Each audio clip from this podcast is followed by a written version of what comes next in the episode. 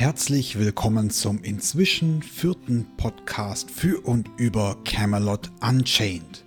Heute dreht sich alles um die drei Fraktionen und deren Rassen, die in diesem MMO gegeneinander kämpfen. Zur Auswahl stehen uns bei der Charaktererstellung diese drei Fraktionen. Erstens, die Arthurier, geführt von König Artus, glauben an technischen Fortschritt, Ordnung, Tugend und Disziplin und verfolgen entsprechende Ziele. Die Tuata de Danan, der Anführer ist mir allerdings nicht bekannt aktuell, sind sehr naturverbunden und wollen eine Welt, in der die Natur im Mittelpunkt aller Dinge steht. Die dritte Fraktion sind die Wikinger, geführt von Sigurd dem Drachentöter. Und das sind typische Eroberer und Entdecker, wie man Wikinger eben kennt. Übrigens, bezogen auf die Geschichte von Camelot Unchained sind alle drei Fraktionsführer eigentlich Brüder, die aber jeweils eigene Vorstellungen von einer guten Welt haben. Nun aber zurück zur Wahl, die uns bevorsteht. Jede Fraktion hat mindestens je zehn einzigartige Klassen und je eine Handwerkerklasse mit einzigartigen Möglichkeiten und Werkzeugen. Neben den Klassen müssen wir uns allerdings auch für eine der aktuell sieben Rassen pro Fraktion entscheiden. Die Entscheidung soll uns gewollt schwerfallen, denn die Unterschiede gehen weit über das Aussehen hinaus. Um nicht zu stark in die Tiefe zu gehen.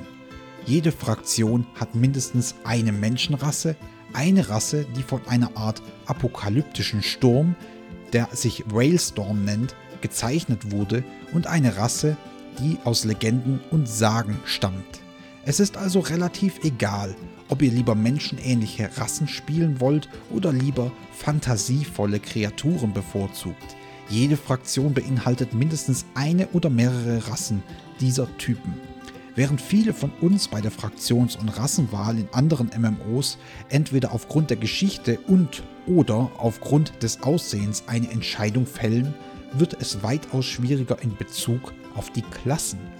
Diese jeweils 10 Klassen haben pro Fraktion nämlich nicht nur einen anderen Namen, sondern auch wirklich eine andere Rolle im Kampf aufgrund ihrer einzigartigen Skills, Segen und Flüche.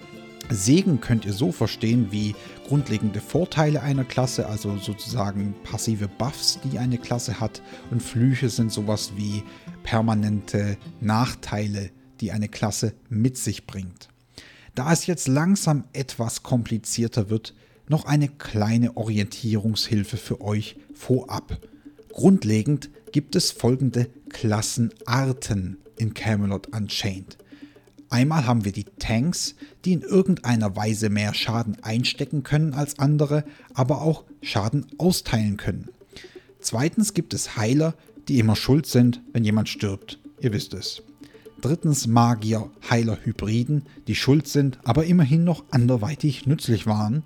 Viertens Magier, die mit vielfältiger Magie oder Elementen Schaden verursachen. Supporter, die hauptsächlich unterstützend im Kampf teilnehmen.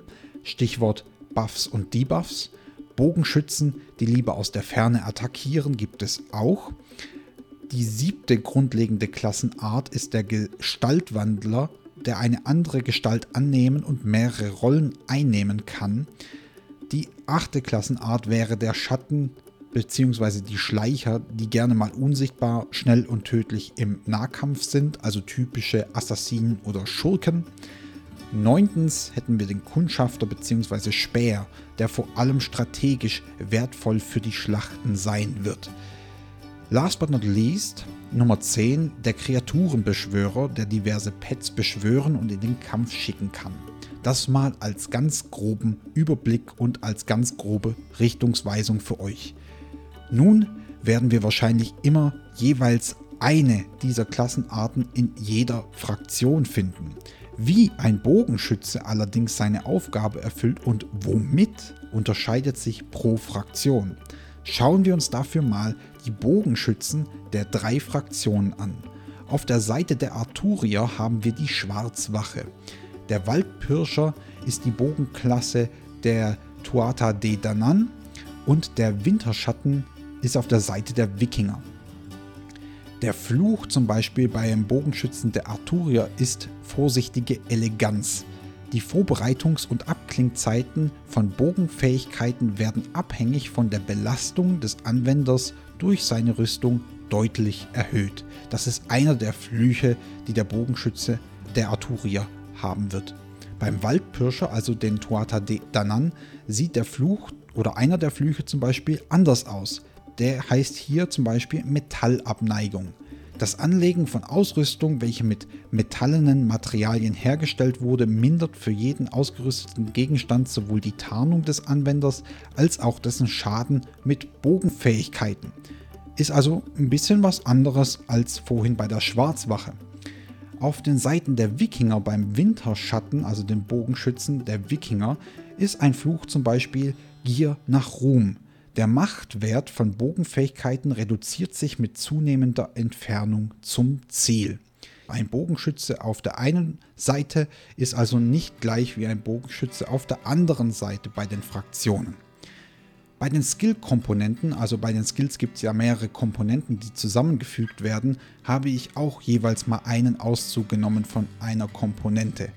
Hier ist es bei der Schwarzwache auf der Seite der Arturier zum Beispiel geübter Schuss. Feuert einen präzisen Schuss ab, der zusätzlichen Schaden verursacht und die Rüstungsdurchdringung deutlich erhöht. Bei den Tuata de Danan ist es zum Beispiel Schnellfeuer mindert die Vorbereitungs- und Abklingzeit von Bogenfähigkeiten deutlich, aber erhöht ihre Ausdauerkosten und reduziert ihren Schaden ein wenig. Bei den Wikingern sieht das mit den Skills wiederum etwas anders aus. Hier heißt eine Skillkomponente Schuss aus dem Hinterhalt. Nur getarnt verwendbar, feuert einen starken Schuss ab, der hohen Schaden zufügt und beim Ziel Panik verursacht, sofern es von hinten getroffen wird.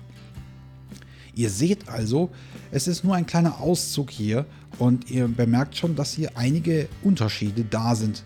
Eine Klasse ist also nicht gleich bei jeder Fraktion, sondern eben extrem unterschiedlich. Zu bedenken ist hier auch, dass jede Klasse mehrere Flüche, aber auch mehrere Segen und mehrere Skill-Komponenten haben wird. Wie gesagt, das war jetzt nur eins von jeder Klasse und es gibt deutlich mehr pro Klasse je Fraktion. Nichts davon ist genau gleich bei einer anderen Klasse.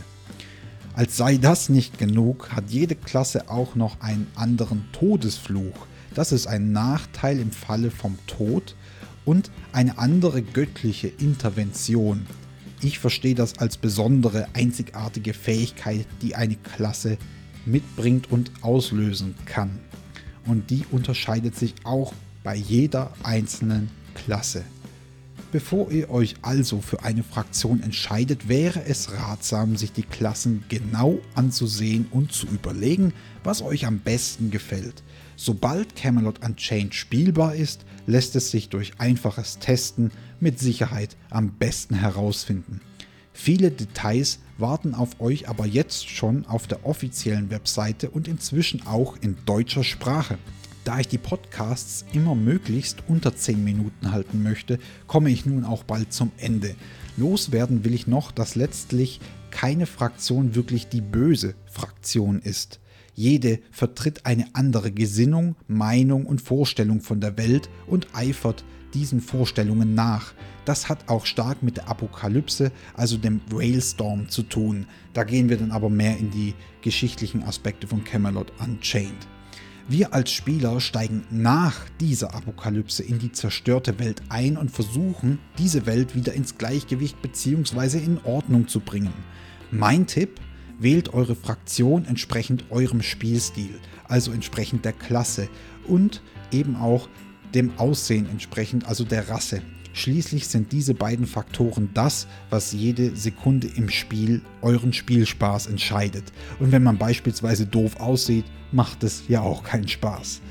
Falls ihr weitere Fragen als Anregung für einen weiteren Podcast oder auch Infos zu den Fraktionen loswerden bzw. erfragen wollt, könnt ihr das liebend gerne in den Kommentaren tun. Da stundenlange Podcasts nicht wirklich attraktiv sind, habe ich hier natürlich keine vollständige Übersicht für euch erstellt, weil es einfach den Rahmen sprengen würde und ich hoffe, ihr versteht das auch. Die Treva-Gilde sucht übrigens weiterhin nach Mitstreitern auf der Seite der Arturier. Falls ihr einsteigen wollt, bedarf es auch noch keiner Bewerbung. Das nur am Rande.